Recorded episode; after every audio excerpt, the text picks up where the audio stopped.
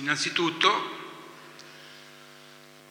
a nome del nostro maestro spirituale fondatore Acharya, Sua Divina Grazia Abhay Charanaravinda Bhattivedanta Swami Prabhupada, vi voglio dare a tutti il benvenuto, benvenuti, benvenute. Grazie per essere qui, grazie per aver scelto di passare in questo modo il vostro tempo prezioso.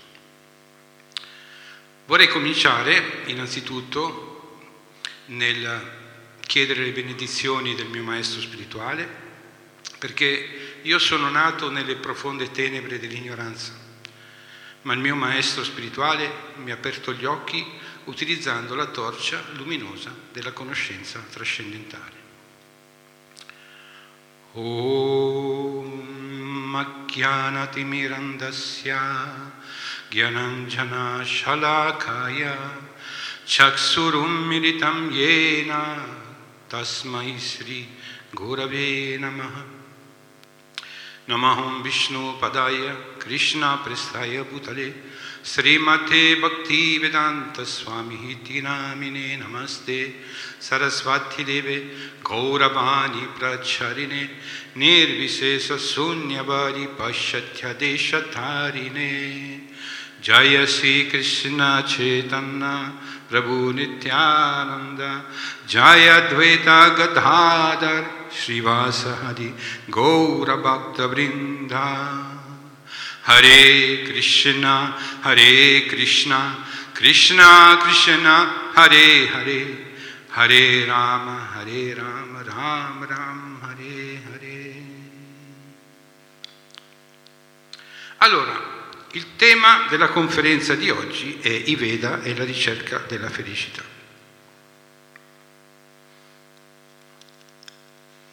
Una cosa che possiamo dire per certo, senza essere smentiti, è che tutte le persone presenti in questa sala, in questo momento, e mi ci metto anch'io, sono alla ricerca della felicità.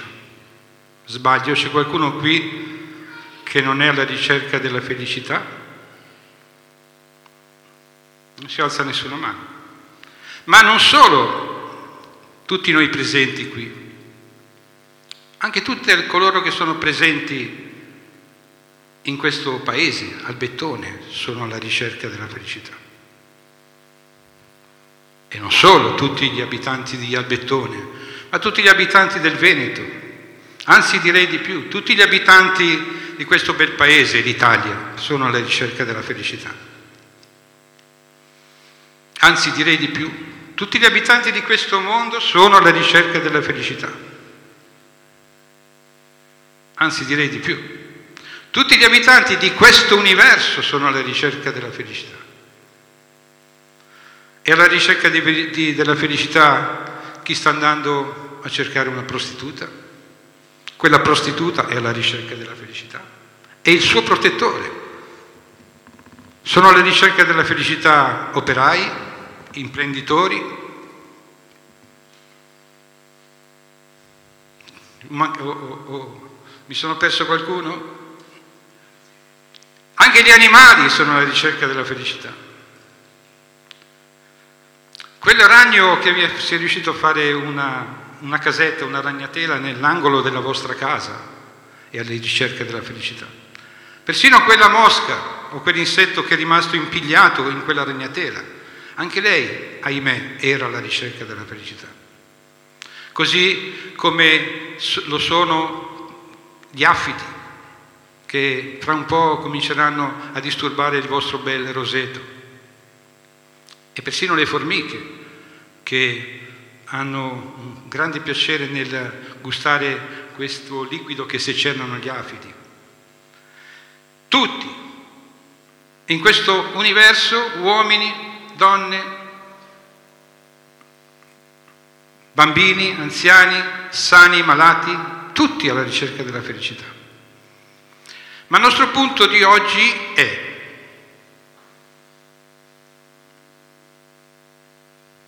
i Veda e la ricerca della felicità. Ovvero, cosa dicono i Veda? Intanto cosa sono i Veda? Magari qualcuno che è qui per la prima volta non lo sa, vero? C'è qualcuno che lo sa cosa sono i Veda? Diciamo, per dargli una connotazione di carattere spazio-temporale, possiamo dire che i Veda sono gli antichi testi della cultura indiana. Ma questa è soltanto, ripeto, una connotazione di carattere spazio-temporale. In realtà i Veda appartengono all'universo intero. E qual è l'origine dei Veda? Noi sappiamo che scritturalmente i Veda sono stati messi per iscritto circa cinquemila anni fa, ma non vuol dire che esistono da cinquemila anni, esistono da molto di più tempo. Il fatto è che i grandi rishi, i grandi saggi vedici, sapendo che saremmo entrati in un'era conosciuta come Kali Yuga, hanno deciso di mettere per iscritto questa conoscenza che prima era tramandata oralmente. Allora, qual è l'origine orale dei Veda? Possiamo dire che l'origine orale dei Veda nasce nella notte dei tempi. Faccio un esempio. Nel momento in cui voi andate a comprare un prodotto, insieme a quel prodotto vi danno un libretto delle istruzioni per utilizzare al meglio il prodotto stesso. E se non ve lo danno, reclamate. Eh? Vi autorizzo a reclamare se non vi danno il libretto delle istruzioni. E così, quando è stato creato questo universo, chi ha ideato, chi ha generato questo universo, ha dato anche il libretto delle istruzioni. Questo libretto delle istruzioni sono i Veda. Va bene come, come idea? Veda significa conoscere, e nei Veda c'è tutta la conoscenza dello scibile umano. Questi sono i Veda. Allora, ritorniamo al nostro concetto. Visto e considerato che sappiamo adesso cosa sono i Veda, e abbiamo anche appurato che siamo tutti alla ricerca della felicità, cosa dicono i Veda riguardo della ricerca della felicità?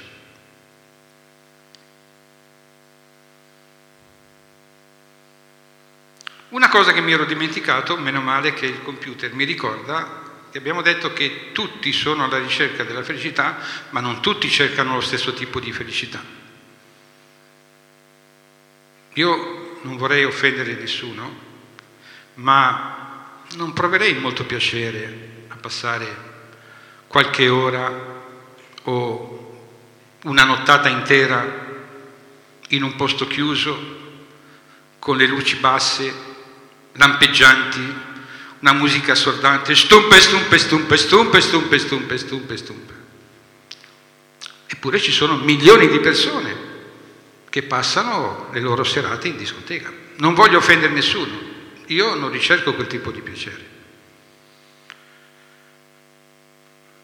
Io ho un, ho un nipote che ama il, il trap. Ha provato qualche volta a farmi ascoltare questa musica trap, non è per le mie orecchie. E quando provo a dirgli, ma senti un po' questa musica, senti un po' i Beatles, senti un po' i Genesis, senti un po' i Pink Floyd, lui la sente un po' e dice, ma, ma che roba è questa qua?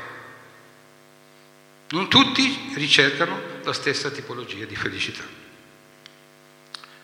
Cosa dipende questo? Dipende dai guna che, si, che ci influenzano.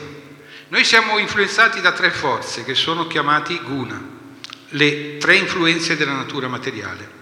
Di questo ne parleremo più avanti. Qual è il punto prossimo? Vediamo un po' se mi faccio aiutare. Abbiamo detto che parleremo di questo argomento dal punto di vista dei Veda, e i Veda come descrivono questo mondo? Bhagavad Gita,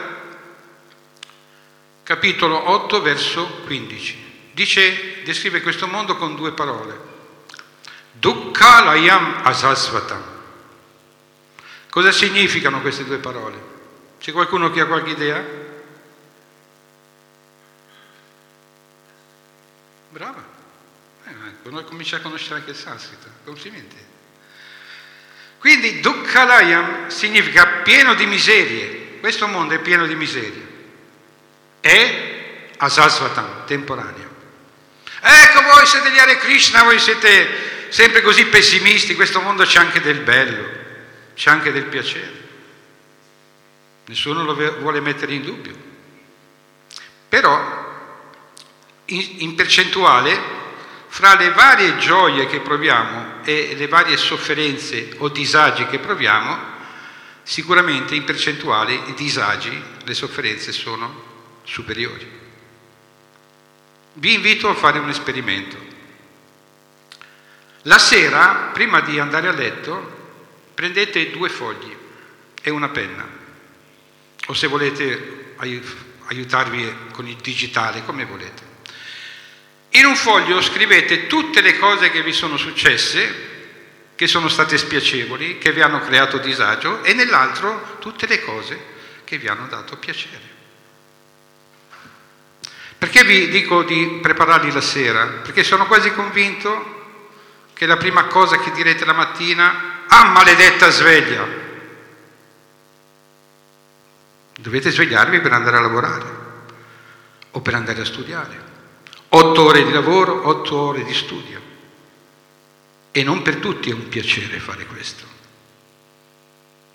E poi, magari la sera avete mangiato qualcosa che vi ha creato un po' di disturbo e sentite il, malato, il palato un po' asciutto.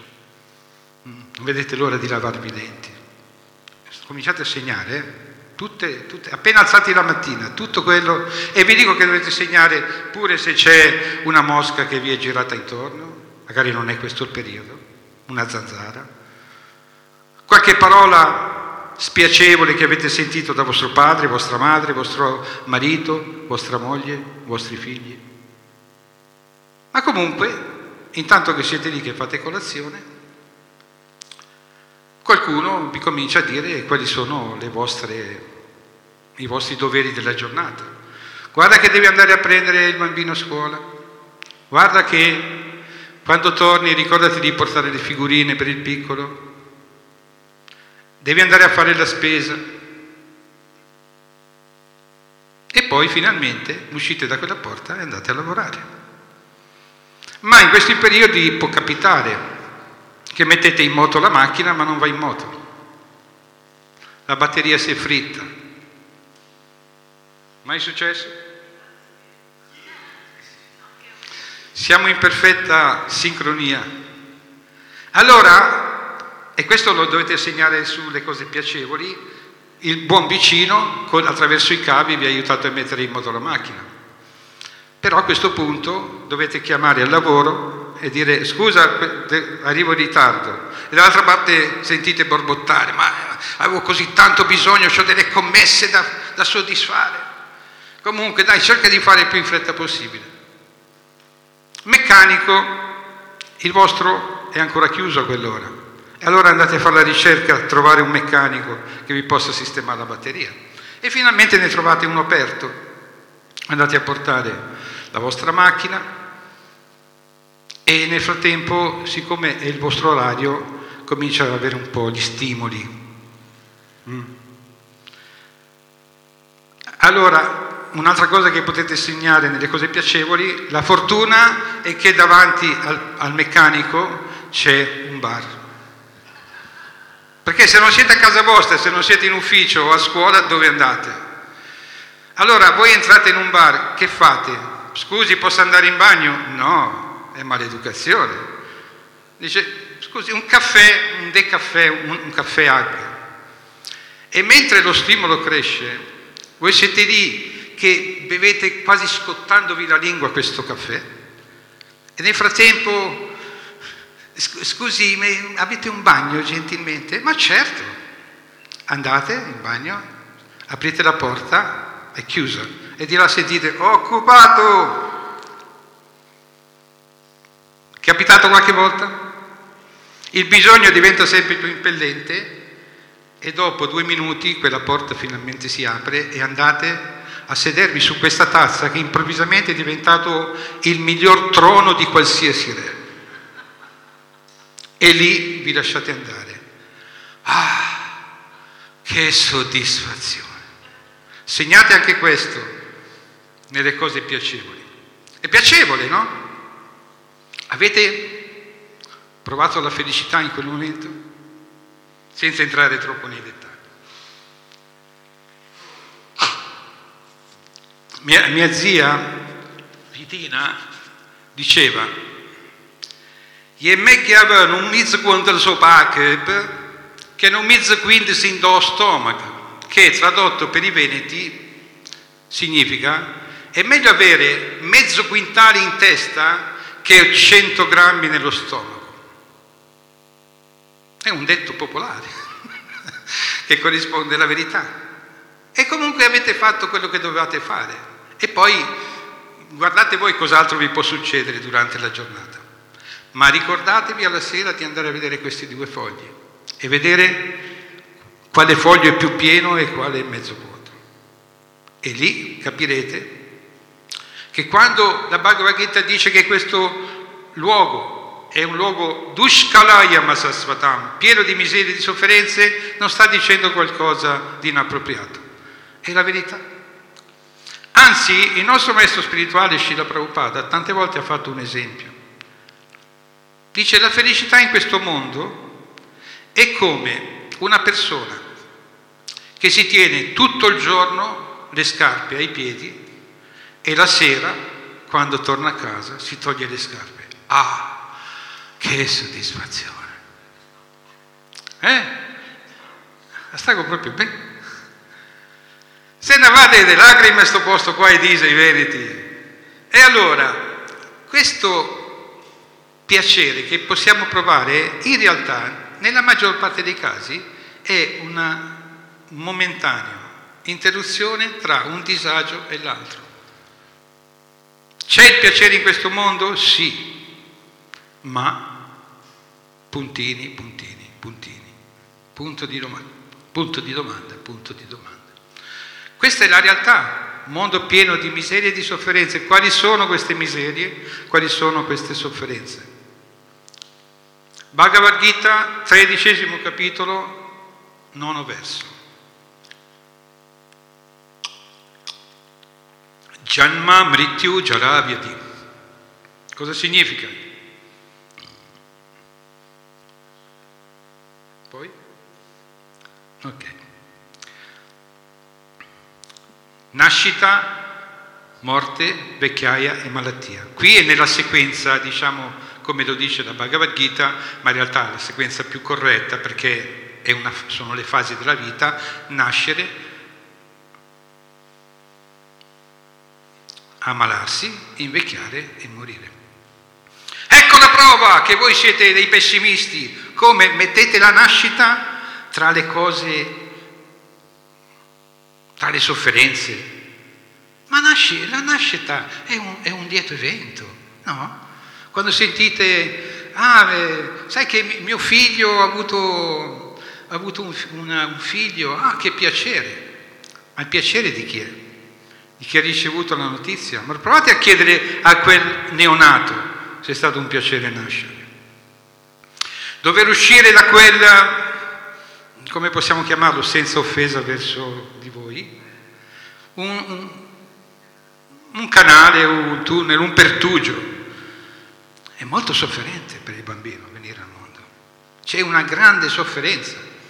Non so chi di voi se la ricorda, io no, ma di fatto possiamo essere sicuri che è una grande sofferenza. E prima della nascita, stare rannicchiati per settimane in quella posizione. Hare Krishna Parabhakti Prabhu, Hare Krishna. Restare rannicchiati in quella posizione per settimane e settimane. E non è che uno può dire: bah, aspetta che faccio un po' di stretch o vado a prendermi un gelato. No, sei in quella posizione. E poi si viene al mondo. Cosa succede? Perché i bambini piangono sempre? Le coliche hanno il loro alimento, che è l'alimento più importante, che però non hanno ancora un intestino formato, quindi hanno le coliche. I primi dentini, Cosa sto dicendo? Qualcosa di pessimistico? È una realtà. Provate a chiedere ai genitori che hanno dei neonati quante nottate che si fanno. Questa è la realtà. Allora, vogliamo essere ottimisti? Vi dico che di queste tre sofferenze, nascita, malattia, vecchiaia, morte, una la potete evitare. Sapete qual è? La vecchiaia, perché se morite prima non invecchiate. Questa è la realtà. Nascita, malattia, vecchiaia, morte. Questo è quello che ci, prospe- ci si prospetta. E abbiamo finito qui? No, i Veda dicono un'altra cosa. Ci sono altre forme, tre forme di sofferenza. Sono definite Adhyatmika Klesha, Adhibhautika Klesha, Adhitaivata Klesha. Klesha significa disagio, sofferenza. Cosa significa Adhyatmika? Atma, atma generalmente si riferisce all'anima, il sé. Però essendo il termine il sé vario, per atma si può indicare anche la mente. Se noi siamo identificati con il corpo e con la mente, atma significa anche corpo e mente. Quindi le sofferenze che provengono dal corpo e dalla mente non ce le crea nessuno, ce le creiamo da soli. Le sofferenze psichiche, le sofferenze fisiche.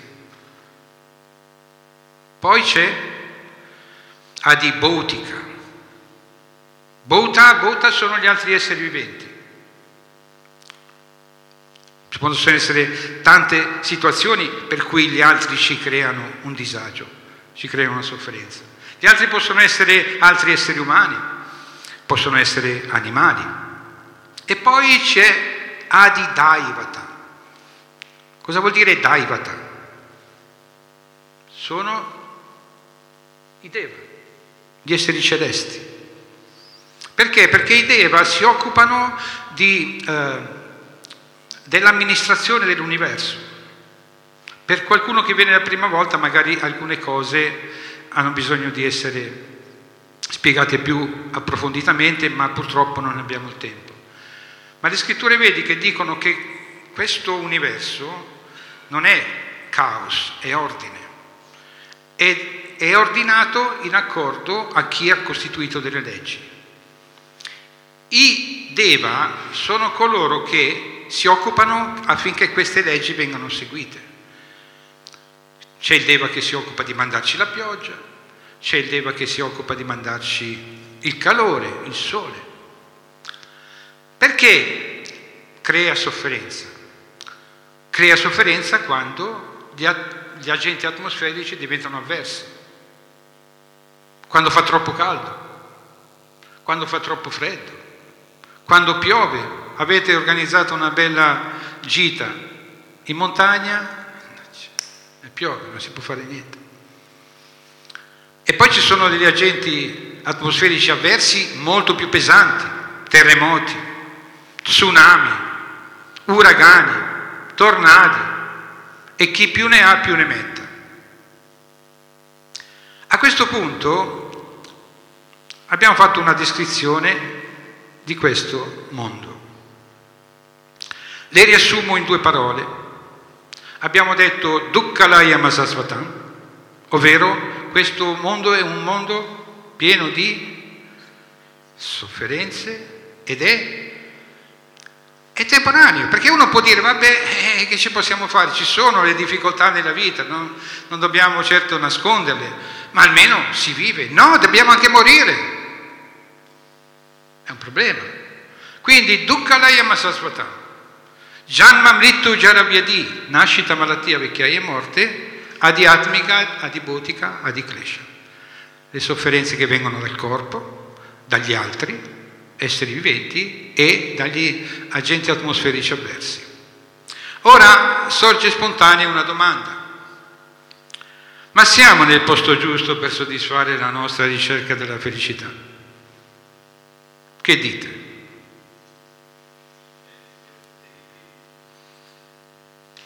Quindi siete un po' negativi. Ah, dici che sono gli Hare Krishna che sono negativi, invece qua mica siamo solo noi.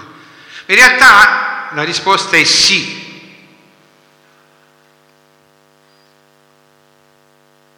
Perché la risposta è sì?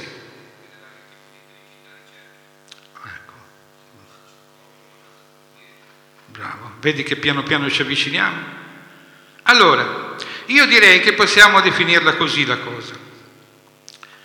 Due forme di felicità possiamo trovare in questo mondo. Una la possiamo definire una forma di felicità temporanea ma apprezzabile, e l'altra è la vera felicità. Cominciamo a descrivere la forma di felicità temporanea ma apprezzabile. Abbiamo detto all'inizio che la tipologia della felicità che cerchiamo dipende da quale guna ci domina. Ad esempio, Tamoguna, il guna dell'ignoranza. Ci sono queste parole dal, tratte dal diciottesimo capitolo, ventiduesimo verso della Bhagavad Gita, che dicono Krishna vad ekasmin karye shaktam. Le persone che sono sotto l'influenza dell'ignoranza si attaccano a un solo tipo di attività come se fosse tutto. Non so a voi, ma a me mi è venuto in mente i tossicodipendenti. Chi è attratto da una certa sostanza tossica, che sia cocaina, eroina, alcol, metteteci quello che volete, vede in quell'attività come se fosse tutto. La sera, non la sera, perché non si sa neanche quando è giorno e quando è notte in certe condizioni, quando vanno a dormire, quando si alzano la mattina, la prima cosa che pensano è come faccio a procurarmi la sostanza. Una sola ricerca di piacere come se fosse tutto. Questo è Tamoguna.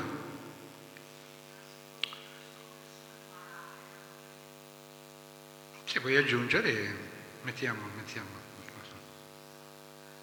Prego, prego. Poi c'è Rajoguna, Rajas, il guna della passione, quattordicesimo capitolo, dodicesimo verso. Dice, quando aumenta la passione, aumentano i segni di un grande attaccamento, di desideri incontrollabili, di aspirazioni ardenti e di sforzi intensi. Le persone che sono influenzate dal guna della passione vogliono di più, sempre di più, però almeno c'è la varietà. Vogliono avere una bella donna, un bell'uomo, una bella macchina, una bella casa, un buon lavoro, un buon conto in banca. Continuano ad avere dei forti desideri e, e si sforzano intensamente per ottenere quell'oggetto per la gratificazione dei sensi. Sono queste le felicità temporanee ma apprezzabili? Io direi proprio di no. Qual è la felicità che abbiamo definito? Una felicità... Vedete sto corpo quanto disturbi che crea. Una felicità apprezzabile. Quella che viene da Sattvaguna. Sattvaguna è il guna della virtù, il guna della bontà. Quattordicesimo verso, sesto, quattordicesimo capitolo, sesto verso.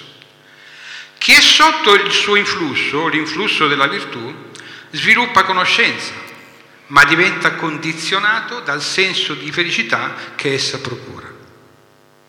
Ora qui non entreremo nel merito del condizionamento che dà essere influenzati dalla virtù, perché andremo su tutto un altro paradigma e usciremo dal seminato. Ma c'è un punto qui. Diventa condizionato dal senso di felicità che essa procura. La virtù procura la felicità ed è dovuta alla conoscenza. Procura la felicità. Le persone virtuose manco la cercano la felicità, gli viene automaticamente, dovuto alla loro conoscenza. Questa conoscenza delle persone dominate dalla virtù è una conoscenza che crea piacere. Questa conoscenza che crea piacere crea anche altruismo. Ecco un altro, un altro dei Klesha. Allora, non mi devo, non mi devo distrarre. Perché la virtù procura, cioè la conoscenza che viene dalla virtù procura la felicità? Perché genera altruismo? Perché le persone virtuose conoscono, sanno di essere anime spirituali eterne, sanno, non hanno realizzato, mettiamo tra le virgolette, intellettualmente sanno perché hanno conoscenza, leggono le scritture e le scritture dicono tu sei un'anima eterna, e gli dicono anche che esiste un Dio, colui che domina tutto, colui che controlla tutto, e che siamo tutte sue parti integranti. In altre parole, chi è, è dominato dalla virtù sa che abbiamo un unico padre e che siamo tutti fratelli. Quindi come si rivolge agli, agli altri? Con altruismo. Siamo parti di un tutto, e quindi la conseguenza è che io ho desiderio di dare piacere agli altri. Questo significa l'altruismo. Altruismo viene dalla conoscenza, viene dall'essere sotto l'influsso della virtù e procura piacere. Altruismo procura piacere. Se non si capisce così, vi voglio fare un esempio. Ammettiamo di essere in macchina nel traffico cittadino, fermi ad un semaforo. Ci sono molte macchine prima di noi perché c'è traffico. Scatta il verde e le macchine davanti a noi cominciano a passare. Dall'altra parte voi vedete che c'è una persona che deve svoltare a sinistra e rimane lì. Anche lui al verde, ma non riesce a svoltare a sinistra. In più, dietro di lui, dietro questa macchina ci sono altre macchine che, siccome la carreggiata è stretta, non riescono a passare, quindi blocca il traffico. E tutte le macchine davanti a voi, buon, buon, buon. A un certo punto, quando tocca a voi, rallentate, lampeggiate, fate capire a quella persona in difficoltà di passare e lo fate passare. Magari dietro c'è qualcuno che lampeggia a voi, che vi suona, ma guarda sto cretino perché ti fermi e verde. Ma voi, con il vostro altruismo, avete dato piacere a quella persona, avete sollevato da un disagio, da una difficoltà. Non solo lui, ma tutte le macchine che c'erano dietro. Vi è mai capitato qualcosa del genere? Perché sei virtuoso. Una persona dominata dalla passione e ignoranza non lo chiamerebbe buonsenso. Buonsenso sarebbe andare con il verde, ma siccome tu sei virtuoso lo chiami buonsenso. Ma il punto qual è? Quando avete fatto qualcosa per qualcuno, avete sentito qualcosa dentro? Un piacere? Una certa soddisfazione? Che condiziona, ma non è il tema di oggi. Quindi cosa significa? Che l'altruismo genera piacere, perché quando noi facciamo qualcosa per qualcuno noi proviamo piacere, e non è un piacere legato all'oggetto per la gratificazione dei sensi. Voi non cercate nessun oggetto, cercate soltanto di essere buoni con gli altri. Questo è la vita in virtù. Questo tipo di vita possiamo definirla una vita temporanea ma apprezzabile. Siete d'accordo con questo punto? E adesso andiamo a vedere invece qual è quella forma di felicità che è la vera felicità. Per farlo vi voglio raccontare una storia. C'è una persona che è stata così virtuosa in questa vita, ma così virtuosa, così pia, non potete immaginare, che arriva alle porte del paradiso, San Pietro gli dà il benvenuto e gli dice: Il Signore mi ha detto di riferirti una cosa, che siccome tu sei stato così virtuoso, puoi scegliere se andare in paradiso o andare all'inferno. Vabbè, io sarei venuto per andare in paradiso, però, visto che mi si prospetta la possibilità di scegliere, posso vedere cos'è il paradiso e cos'è l'inferno? Dice, va bene, dovevo andare per primo e voglio vedere cos'è l'inferno. San Pietro con quest'anima virtuosa si dirigono verso questo luogo. Cos'è l'inferno? È un edificio meraviglioso, con un pavimento di marmo pregiato, così come le pareti. Le colonne che sostengono questo edificio sono fatte di pietre preziose. Il soffitto, retto da queste colonne, è intarsiato con dei bellissimi mosaici fatti di pietre preziose, argento e oro zecchino. Sotto questo edificio c'è un'enorme tavola, lunghissima, e al centro di questa tavola ci sono le migliori pietanze che potete immaginare, le più succolente, le più saporite. Le persone sedute a questa tavola possono attingere a queste preparazioni con un cucchiaio lungo che può essere preso solo dalla parte del manico. Allora, queste persone prendono sto cucchiaio, ce la fanno, non ci arriva alla bocca. Allora qualcuno prova a lanciarlo in alto, poi a cercare di prenderlo, ma riescono a prendersi e no qualche boccone. E questa anima virtuosa dice, beh, mi sembra di aver visto abbastanza, possiamo andare. Di fatto, dovunque sta questa carenza alimentare, le persone che vivono all'inferno sono magre, smunte, l'aspetto, la carnagione bianca, quasi cadaverica, perché non riescono a mangiare. E allora dice, adesso vuoi vedere il paradiso? Va bene, ti porto in paradiso. Com'è il paradiso? È un edificio meraviglioso, fatto con i migliori materiali, pavimento di marmo, così come le pareti, il marmo più pregiato. Le colonne sono fatte di pietre preziose e reggono questo soffitto dove ci sono dei meravigliosi mosaici fatti di pietre preziose, argento e oro zecchino. In mezzo a questo edificio c'è un tavolo lungo, pieno di delle pietanze più buone, più saporite, più succulente. E le persone sedute a quella tavola possono attingere a queste pietanze con un cucchiaio lungo che può essere preso solo dalla parte del manico. Avete già sentito questa storia?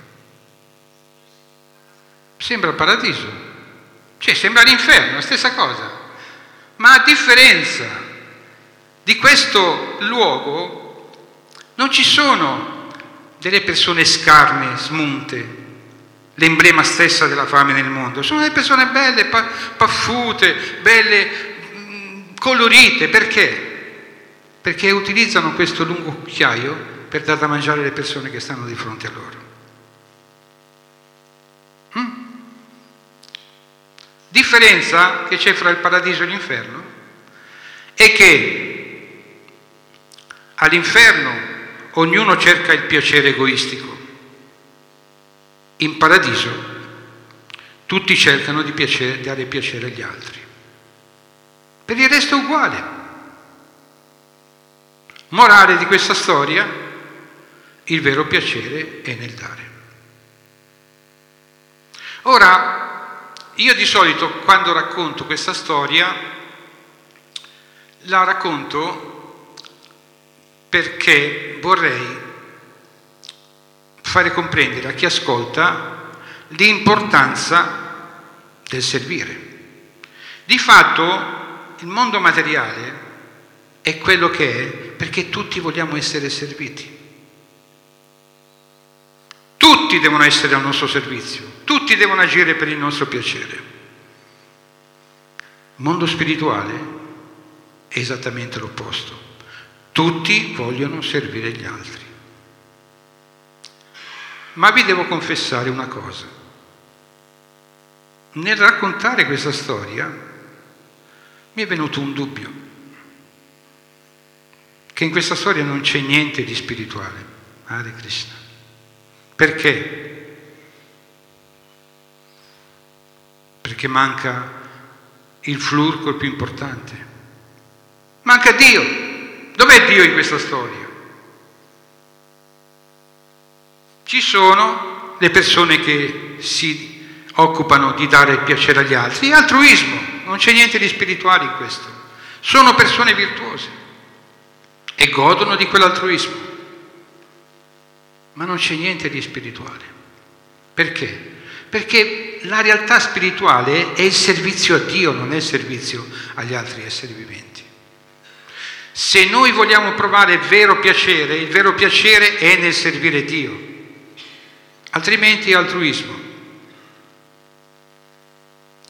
Se non avete capito bene questo punto, vorrei condividere con voi un qualcosa di personale.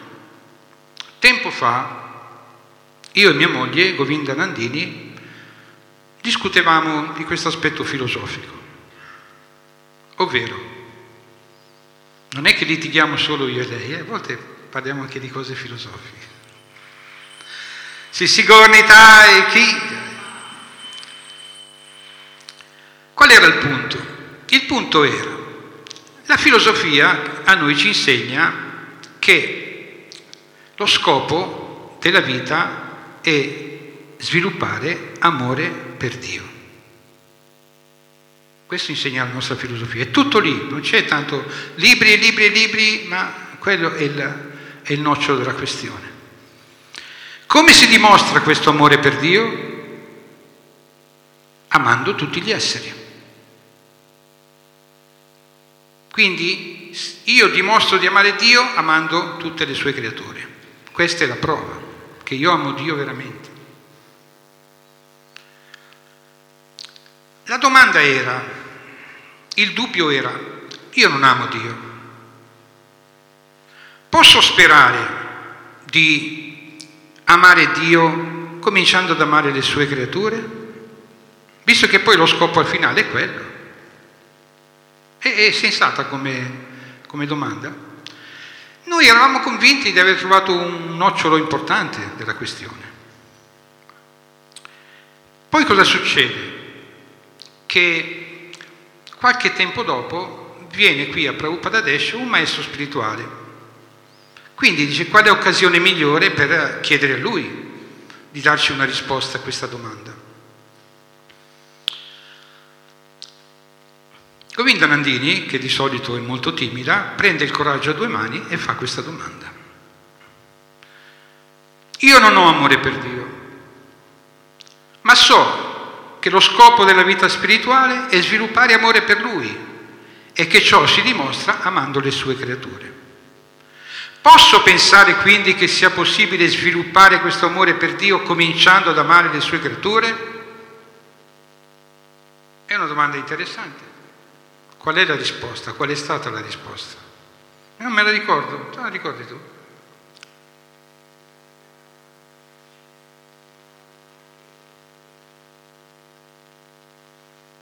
Bella risposta. Questa è la risposta che ci hanno dato. Noi eravamo convinti che ci dicevano, ma che bravi che avete capito tutto, invece non avete capito niente. Perché se non ami Dio, non puoi amare le sue creature. Questa è stata la risposta. Con l'esempio classico che se tu vuoi dare piacere, abbeverare una pianta, non è che vai lì fogliolina per fogliolina, fiore per fiore, rametto per rametto, dai la, la, l'acqua alle radici e tutta la pianta prende beneficio. Quindi nella storia che abbiamo raccontato, che è una storia che ha un grande insegnamento morale, manca il nocciolo della questione, manca il sentimento d'amore per Dio. E non possiamo pensare di risvegliare questo sentimento cominciando ad amare gli altri.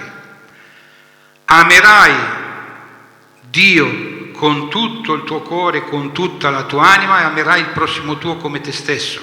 Se non ami Dio, non puoi amare neanche te stesso, e che dire di amare il prossimo? Questo è il punto. Dobbiamo imparare questa nozione, cercare di sviluppare amore per Dio. E come si fa? Questo è il punto. Bhagavad Gita parla di varie fasi di abbandono a Krishna. Siamo nel dodicesimo capitolo, verso otto. Cosa dice? Fissa la tua mente in me. Dio, la persona suprema, impegna in me tutta la tua intelligenza, così senza dubbio vivrai sempre in me. Cosa vuol dire pensare sempre? Fissare la mente in Dio vuol dire amarlo, perché se tu non lo ami, come fai a fissare la tua mente su di Lui? Se non c'è amore non puoi fissare. Il fattore dell'innamoramento, tutti, tutti voi siamo stati, siete stati innamorati, io lo sono stato. Non pensi altro che lei, a lui, non, non c'è nient'altro che ti è importante, perché c'è l'amore. L'amore per Dio funziona uguale. Fissare sempre la mente in Lui. Ma ritorniamo alla domanda di prima. Ma se io non amo Dio, che faccio? Krishna ha una soluzione. Verso successivo. Mio caro Arjuna, o conquistatore delle ricchezze, se non riesci a fissare in me la tua mente senza deviare, osserva allora i principi regolatori del Bhakti Yoga, svilupperai così il desiderio di raggiungermi. Detta in poche parole, se non ami Dio, impegnati in attività che ti permettono di sviluppare quell'amore. Si chiama sadhana bhakti, la bhakti regolata. Tu non hai amore per Dio, ma ti impegni in attività che come possono essere Shravana, Kirtana, Vishnu Smarana e via dicendo. Questo per le persone che conoscono di più la filosofia. Ascoltare di Dio, Shravana, Kirtana, parlare di Dio, Smarana, cominciare a ricordarlo, Padaservana, cominciare a offrire i propri omaggi, Vandana, Dasya, offrire delle preghiere, offrire un'adorazione. Queste sono le pratiche regolate del Bhakti Yoga. Allora, se qualcuno non è arrivato a questo punto, che fai? Perso? Un calcio nel sedere, vai, non puoi fare niente. No, Krishna ha una soluzione. Se non riesci a mettere in pratica i principi regolatori del Bhakti Yoga, cerca di dedicare a me tutte le tue attività, perché agendo per me raggiungerai la perfezione. Qui si parla di karma yoga, un altro tipo di attività. L'attività che non è devozionale, non fa parte della sadhana, ma si comincia a pensare di dedicare a lui le proprie attività. E se non fai questo, un altro calcio nel sedere, via, non vale niente? No, Krishna ci dà un'altra soluzione. Verso successivo. Tuttavia, se non puoi agire in questa coscienza, sforzati allora di rinunciare ai frutti delle tue azioni e diventa consapevole della tua natura spirituale. Non ce la facciamo neanche a fare questo? Altro calcio nel sedere? No, Krishna è buono, è infinitamente buono, ci dà tutte le possibilità. Verso successivo.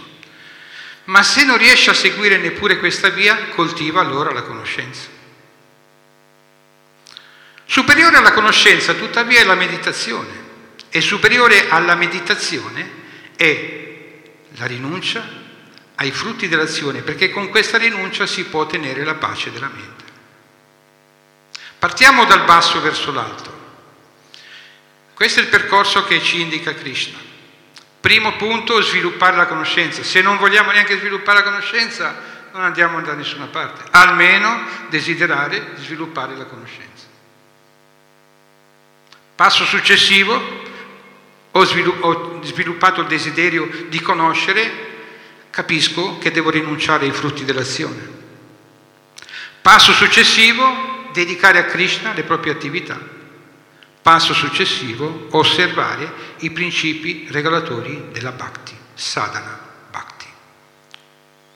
Krishna ha detto, ve lo ricordo, se non ve lo ricordate, che praticando la Sadhana Bhakti si sviluppa gradualmente amore per lui. Quindi questo è il passo a cui oltre si comincia a sviluppare un sentimento d'amore per Dio, ma almeno cercare di sviluppare la conoscenza. Ora, se siete qui oggi, probabilmente questa ricerca in voi c'è, se no sareste andati da qualche parte, non sareste venuti in un tempio degli Hare Krishna. Quindi siamo quasi in conclusione. Intanto grazie per avermi tollerato così tanto, quasi un'ora. La conclusione qual è? Capire la nostra reale natura. Non so chi di voi qui da più tempo quante volte ha sentito che il significato profondo della natura ontologica dell'anima è Sat Chit Ananda. Noi a livello spirituale, al di là delle coperture del nostro corpo e della nostra mente, siamo anime spirituali eterne. Cosa significa Sat? Che generalmente viene tradotto come, come eternità, e significa esistenza. Io esisto, punto. Se esisto adesso, esistevo prima, esisterò dopo. Quindi l'eternità. Chit. Chit significa la consapevolezza della naturale predisposizione al servizio devozionale. Se non capiamo che lo scopo è sviluppare un servizio d'amore per il Signore, non arriva Ananda. Ananda significa la gioia in continua espansione. E questa gioia viene da il servizio d'amore al Signore. Se non abbiamo la predisposizione a servire il Signore con amore, non è schiavitù,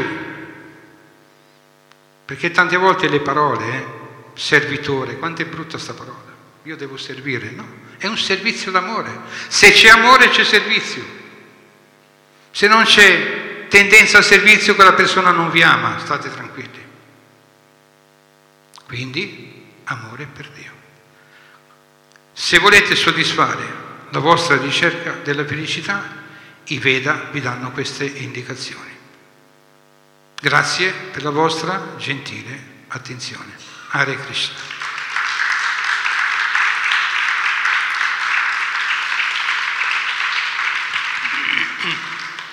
Abbiamo sei minuti. Se qualcuno di voi a qualche punto. Una condizione della nostra esistenza è la sofferenza. Potrei capire la sofferenza se è un'espiazione del karma, cioè io ho sbagliato e devo imparare la lezione, non ripetere più quel tipo di esperienza, e quindi la sofferenza potrebbe essere utile. Altre utilità della sofferenza non le vedo. Aspetta, fai, ripeti l'ultima parte. Altre utilità della sofferenza non le vedo. Perché devo soffrire?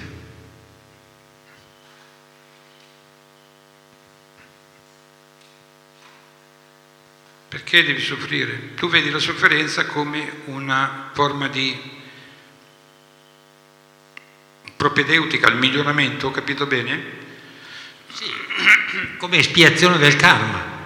Al limite ho fatto una cosa, ho violato una legge etico-spirituale dell'universo e quindi mi viene presentato il conto. Mm, bello, questo è un bel concetto, vuol dire che hai conoscenza. Allora, ci sono due eh, condizioni per cui c'è la sofferenza. Come hai detto giustamente tu, è una questione karmica.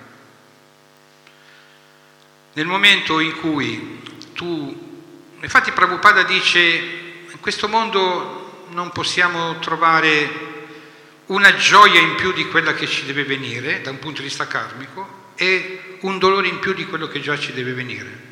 Le azioni attuali ci stanno prospettando le gioie e i dolori che vivremo in futuro. Questo è vero, sono perfettamente d'accordo. Ma nel momento in cui tu cominci a entrare nel merito della relazione con Dio, a quel punto non è detto che la sofferenza ti venga per karma. È molto più probabile che Lui voglia farti capire delle cose. Esperienza personale. Come tu sai, noi pratichiamo una attività devozionale che è il canto del Mahamantra. Mahamantra Hare Krishna, Hare Krishna, Krishna Krishna, Hare Hare, Hare Rama, Hare Rama, Rama Rama, Hare Hare.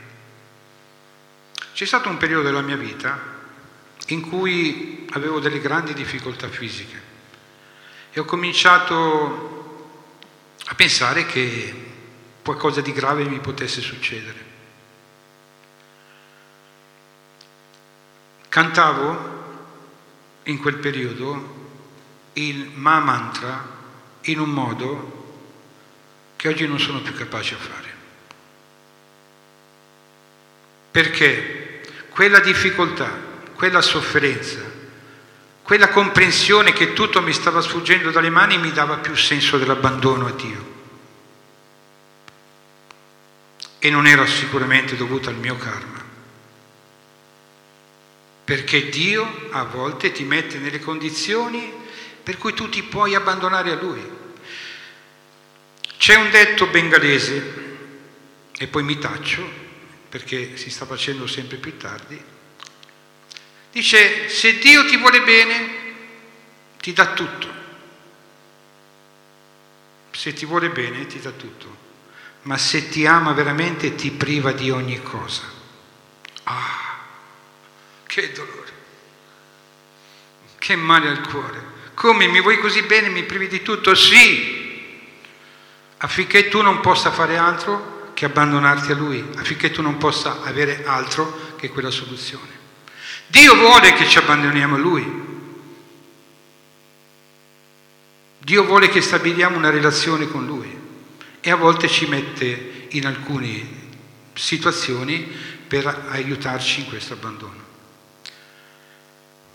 E non c'è più tempo, non c'è più tempo. Poi magari in privato possiamo... Il programma va avanti, scusa per questo, purtroppo dobbiamo stare nei tempi. Vi ringrazio veramente di cuore per la vostra presenza. Ora andiamo avanti con il nostro programma, con il canto delle glorie del Signore. Grazie ancora. Buona serata, Hare Krishna.